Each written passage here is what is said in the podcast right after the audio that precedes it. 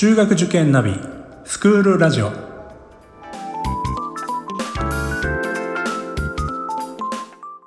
スクールナビゲーターののびるです。この番組は中学受験を目指すご家庭に学校の先生からの生の声や受験に役立つ情報をお届けするラジオです。それでは早速今日の学校の先生よろしくお願いします。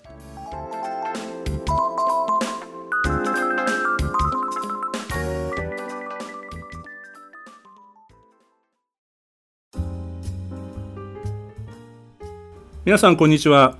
えー、久しぶりにですね今日は学校の先生のインタビュー9月からあの再開したいと思ってます、えー、第1弾はですねえー、多分皆さん多くの方がご存知の方なんですけども、え、日野田直彦先生、え、に今日はお越しいただきました。日野田先生よろしくお願いいたします。お願いいたします。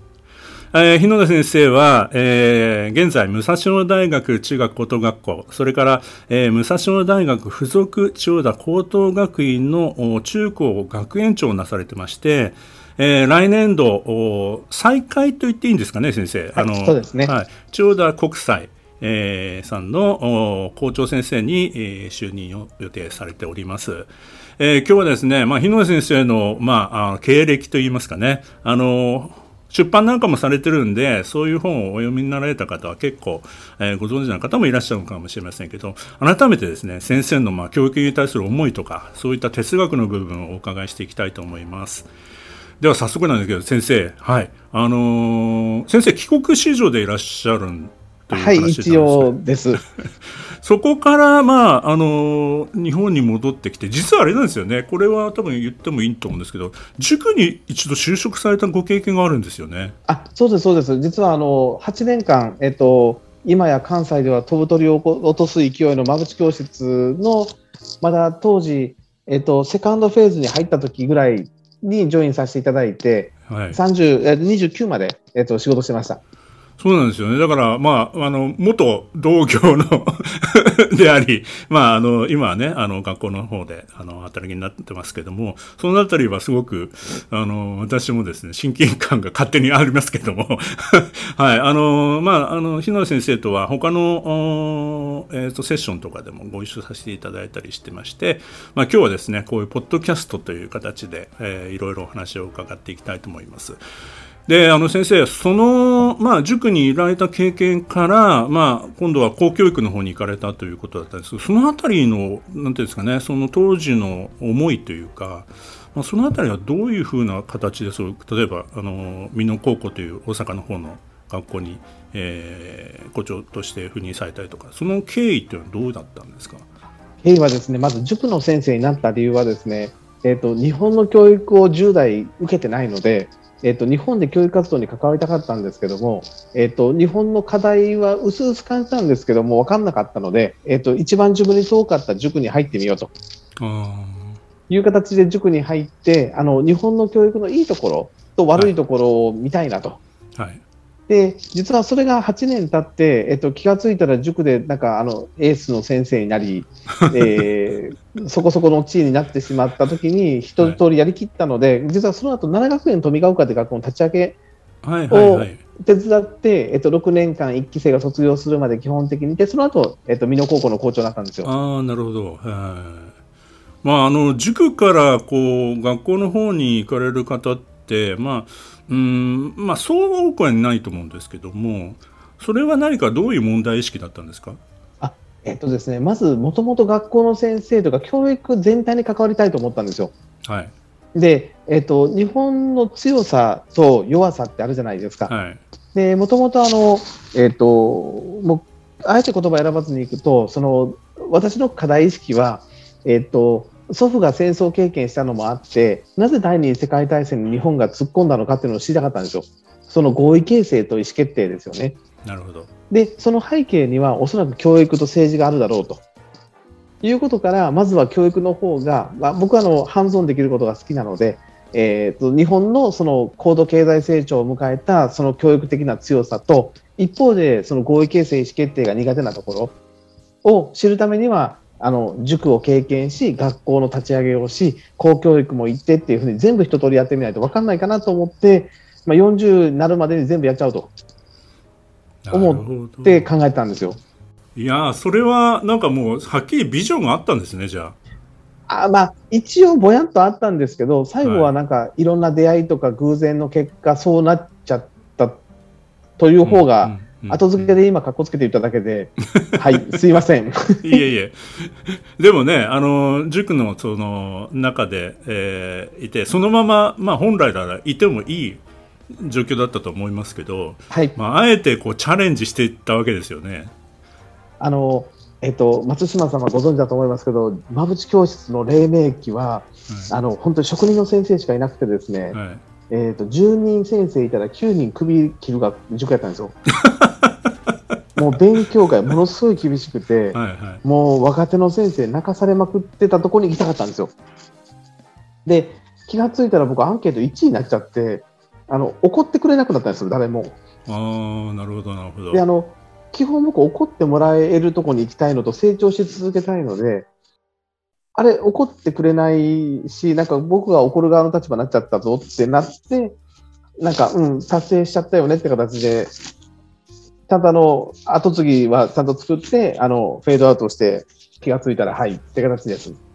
あの先生のお話を伺うもちろんあの生でお伺いしたこともありますしあのホームページとかでの先生のご挨拶の文面とかも拝見していると常にまあチャレンジっていうね、トライすることを大切にされてるんだなっていうのはよく伝わってきててそういう人生を、まあ、あの そのど真ん中を生きてこられたわけですけども、まあ、それであの公共機に行かれて、まあ、あの本なんかでもね私もあの発売された時にこれあちょっと見え見にくいかもしれませんけどもうすぐあの拝読しましたけども、まあ、ご苦労もあってあの学校の中でのご苦労もあってそして結果も出されてで、まあ、あの東京の方のこちらのね武蔵野大学さんの方に来られたとこの辺りでじゃあ今度は私教育という立場で、えー、まあどどういうことをこう今後やっていきたいというかこれまでやってきたこととまたちょうど国際遺産を開校するにあたって、まあ、あの今後やっていきたいことっていうのこの辺りを少しあのお話しいただければと思います。はい、あのこれも学校説明会で僕言っちゃってるので言っていいと思うんですけども、えーと、実はいろんな学校からオファーありました。で、えーと、武蔵野大中高の最初校長に、えーと、なった理由はですね、えー、と実は倒産しかけてたんですよ。で赤字抱えててもうあの9年間で校長5人も変わってもうまいこといかなかったので閉める閉めへんの、えー、直前まで行ってたところに行きたかったんですよ。で、なぜかというと、今後日本中の学校だけじゃなくて会社潰れまくるじゃないですか。特に生徒減ってますから、マーケット規模が小さくなってるので、まあ、塾もそうですし、学校も潰れまくる時代が来るときに、その再生モデルですよね。を、実は誰も作ってないっていうのがあったので、えっと、一番やばいと言われてるところに行って、そこからでもあの大丈夫ですよっていうふうにしないと、えっと、みんな救いもないですし、生徒自身が救われなくなっちゃうので、あのえっと、来た学校の中で、えー、一段一番判断が早いけども潰れかけてるところに行こうと、うんうん、いうところで武蔵野大中高を選びました。これはあの私もあの塾説と言われる、まあ、はい、塾塾対象の説明会なんかでもあの伺うとそういう話 最初にされてますもんね。はい、はい、まあそのあたりあの、まあ、公教育と私教育でやっぱり違うところってありましたか？あの公教育と私教育それぞれいいところあるんですよ。え公教育はやっぱりこう教育委員会事務局がしっかりカバーしてくれはりますし、あの横でちゃんとつながっているところもあるので、助け合いがちゃんとできます。ただ、母体がでかいので、あの小回りが全く効かないのと、新しいトライアルもなかなかできない。で、私学の場合は、当然あの、いわゆる中小企業と同じですから、まあ、あの理事会と校長が力を持ってやれば、一気に動きます。ただリスクヘッジはすべてがそれぞれの学校に任されているので、1回負のスパイラルに入ってしまうと、もうドツボにはまって逃げられないのと、先生の移動がないっていうのがあるので、基本的に固定化しやすいところのメリットとデメリットがそのまま出てくるというところがありますね。なるほどね。やっぱいいサイクルになればどんどん良くなっていくし、そうでないと、まあ、本当になかなか抜け出せないっていう状況。はいまあ、正直言って私立さんでも今かなり悩まれてる学校さんはあるとは思うんですよね。はい。まあ、その中で、まあ、一つあの、まあ、成功例と言って言うと、まあ、先生はいやいやというふうにおっしゃるかもしれませんけども、まあ、あのたくさん、まあね、あの説明会にもあの保護者の方もあの先生があの赴任されてからどんどんどんどん増えていって。であの本当にそういうあの実績なんかもやっぱり結果を出さなくちゃいけないというのは、まあ、あのいわゆるこう私学の責任者の、まあ、宿命でもあると思うので、まあ、この辺りというのは今度の千代田国際さんにどういうふうに生かされていかれる予定ですか、はい。えっと、例えば今の高校3年生の、えっと、武蔵野が実は1期生、まあえ1期生とか0.5期生みたいになるんですけども、最後の女子校で募集した学年なんですが、まああのえっと、正直、中学校受験の偏差値は、それこそ、えっと、3年前は、えー、首都圏模試で38、で、4大模試は載ってないと。で、えっと、今の高3は、その中での募集した3年前の1期生なんですけども、えっと、今年2人、えっと、多分 IB リーグ受けます。えっと、ハーバードクラスを受けて、ちょっとギリギリ届かないかなぐらいですけども、まあ、とりあえず普通に上智受けて多分通ると思いますし、まあ、あの、もともと上智なんか通る学校じゃないですけども、多分今年5、6人から10人ぐらい通るかなと。あそうですか。なるほど。で、はい、今年の高2はさらに増える可能性が高いので、えっ、ー、と、まあ、普通に海外進学も含めて、えー、やっぱりね、東京の子って賢いなって思いますわ。あと、本当ですか？私学の子やからね、あの保護者の方のお金の持ってる度合いが箕面高校とはやっぱちょっと違うので、あのその辺であの平気で学費払えますよって、えか年間800万払えるんですか？っていう方が結構いますよね、松島さん。まあ私、塾の方ですから、まあ塾はさらにね、あの、他にも、あの、かかる費用としてお支払いいただいてるので、まあやっぱり塾にお通いいただいてる方っていうのも、ある一定のね、やっぱり、あの、そうですよね。そんな方ではあることは間違いないと思います。はい。中田の方も今年多分4人受けるので、あの、下手すると両校で10人弱は実質、で、来年はもっ再来年ぐらいはかなりちょっとあの、実は、えっと、ビビってて、えー、この前もサンマーキャンプちょっとやったんですけど、えっと、こんなに受ける気がある子いるのっていうぐらいいたので、ちょっと準備がやばいなって思ってます。あの、結果を出します、さん。はい。なるほど。あの名前に千代田国際というふうに国際という言葉がついてる前は千代田女学園さんだったと思うんですけど、ね、はい、この辺りというのはどういうふうな、まあ、特徴があるということですか？あえーとですね、あの我が母校同志社国際からあのいただいたところがあるんですけどもあの国際系の学校で今増えてると思うんですけども皆さんご存知の通り、海外帰国海外の帰国子女私も帰国子女ですけどもあの受け入れ校で A ランクついてるところって実は日本に2校しかないんですよね。いわゆる同志社国際と東京学園の旧大泉、今の国際ですよね。うんはい、これがいわゆる1980年代にあの帰国子女受け入れ校の特例校として設置された学校なんですが、あのその学校のいいところと悪いところは自分自身が通ってたので、よく分かってるつもりなので、あの同志社国際のいいところと、例えば塾のいいところと、あと日本の学校のいいところを全部実はミックスしちゃおうかなと。はい、いや、国際は国際、同志国際とか東京学園すごいいい学校なんですけど、ダメなところいっぱいあるんですよ。あのある意味、インターナショナルスクールと一緒で、ほったらかしになっちゃうので。自由であるってことですかね。そう自由という、あ、そうなんです。で、あの、構ってくれなかなさすぎて、あの、自己責任がでかすぎるんですよ。で、逆に、その塾とか、その日本の進学校でいいところって、あの、自由がほとんどなくて、気がついたらそのレールに乗せてしまうとこあるじゃないですか。で、多分、あの、日本って多分中庸が得意な国だと思うので、えっ、と、塾とかそういう進学校でやってることを3分の2。で、えっ、ー、と、インターとか同志社国際とかでやってる内容を3分の1ぐらいにすると、ちょうどいい感じになるなっていうのが見えてきたんですよ。なるほど。それを美濃高校とか武蔵野で、あの、順番にこうトライアルしてるってところですね。もともと先生も、あのー、就職の時にインターナショナルスクールのお話もあったっていうことを、はいはい、確かどこかで 拝見しまして、はい、その時にもやっぱりそのインターナショナルスクールってちょっと自由すぎるよねっていうような、まあ、感覚があって、まあ、あのじゃあ塾に行ってみようかっていうようなあの決断をされたっていうことをちょっとどっかの あの記事で伺ったんで、まあ、今の話と全く同じだなっていうか、まあ、当たり前なんですけど。まさに松下さんがおっしゃったみたいに、あの実は恩師の同志国際の、えっと、確かにあの先生、MIT がハーバードで出てるはずなんですけど、あの君はあのインターはもう分かったからそこ行っても仕方がないよと。あの自分が一番苦手なことやった方が絶対世界広がるからあの一番嫌いなとこ行きって言われてあの嫌いかどうかわからんけど、ようわからんところは塾ですと。じゃあそこ行ったらって言われて行っちゃったんですよ。でもそのあたりってなんか先生が、まあ、トップの人がやっぱりこうせ自分ももっともっと成長させようって思ってるとやっぱりその周りの先生方やあるいはその生徒や保護者の方っていうのもああの校長先生があるいはトップの先生がそういうふうにあの背中で見せてくれるんだったら私たちも頑張らなきゃみたいなことにつながってる部分って僕はすごくあるんじゃないかなと思うんですよね。はい、あのまああの校長先生もいろんな方がいらっしゃると思いますけどいろんな考えもあると思うんですけども、ま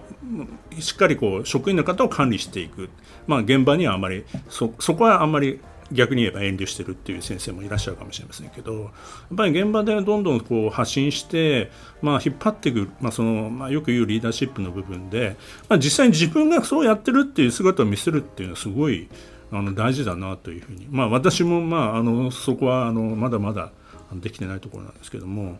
あの松島さんもお伝えてますあの塾の塾長先生で、いい塾長先生とダメな塾長先生って僕ら見てきてるんですか、いっぱい。で、やっぱりあの、ほうきで、あの、朝掃除してる子塾長先生いてるところって、大体強いですよね。あの、ああれから僕あんまり変わってないので、あの、未だに、あの、たまに掃除してます。あ、そうですか。私はもうあの毎日会社のトイレ掃除を必ず日課にしてるんですけどそうですよねまあ気持ちを洗い流すっていう意味でもあれなんですね。大事だいやもう大事ですよねそういうの、はい、あの教育現場ってやっぱり水とか空気ってすごい大事ですもんね、うん。まあ、あとは自分で謙虚でいなくちゃいけないということもありますし、ね、まさに、はい、あのそういう意味でその今後のその千代田国際さんに関して言えば、えーとまあ、来年、その募集に関してはいろんなこう入試の形があるというふうに伺ってるんですけども、えーまあ、4教科、2教科の選択とか、はい、えーと、英語が入ってるあの入試っていうのも予定されてるんですよね。そうですね。はい、これはあれですか？算数が必修であ、はい、必ず受けていただいて、えーと、英語と国語のどちらかとはい、えーと、算数と,、えー、と理科と英語でしたっけ？えっ、ー、と、基本ですね、すね。算数を軸にするか、英語を軸にするかで今考えてるんですよ。はいはいはい。で、あの英語ばっかりになってしまうと、あのこれ、えっと、国際系であるあるですけど、算数をやたらできない子入ってきて、あと入ってから苦労するのがあるので、まあ、最低限の力だけつけてきてくれたら嬉しいなと。なるほど、はい、で問題としては、難問、疑問は出すつもりあんまりなくてですね、あの基本をしっかりやってくれたら、あのどぜひあの伸ばしますのでって形でいこうかなと。あそれ算数の方ですよね。はい。はい、はい、英語に関しては、あれですか、まだもちろんこれからだと思うんですけど、どの程度のこう選抜？基本ですね、3級ぐらいかなと思ってるんですよ。なるほど、まあ、3級よりちょっと下回ってても大丈夫かなぐらいでいこうかなと思ってるんですが、まあ、正直言うと来年1回目なんでね、蓋開けてみないとわからないので、そうですよね。はい、はい、あのだいぶこの2、3年はぶれると思います。もう一つ、あの思考力型入試っていうのもご予定されてるみたいですけども、はい、このあたりっていうのはどういうあの、まあ、意図がございますか？あ、えっとですね、もうできるだけ多様な生徒が欲しいので、あのいわゆるその基礎学力さえその、えっと、いわゆる中学校受験の勉強をしていなくても、学校の勉強をきっちりやって、かつ自分のことをちゃんと表現して、相手をちゃんとペイフォワードできる子であれば、っていうのもちょっとあの祈りというか思いとして入れておこうかなと思って入れてるところです。はい。わかりました。まあ、あのこれからどんどん学校説明会が多分秋に向かって、はい、あの千代田国際さんの方あの向かっていくと思いますけども、まあ、その中で具体的なお話もっと聞けると思いますのでぜひあのリスナーの方あのえーまあ、なかなか今、本当にまだコロナが収束全然見えてない状態なんで、まあ、オンラインや対面という形いろいろ皆さん模索されていると思いますけどぜひ、まあ、あの機会がありましたら足を運んでいただければなというふうに思います。であの先生あのもし今後この先生の話以外でも現場の先生の話をこういうラジオでも伺えたらと思ってますんでありがとうございます。はいそのあたりも、あの今後とも引き続きよろしくお願いいたします。はい、お願いいたします、はい、本日はどうもありがとうございました。ありがとうございました。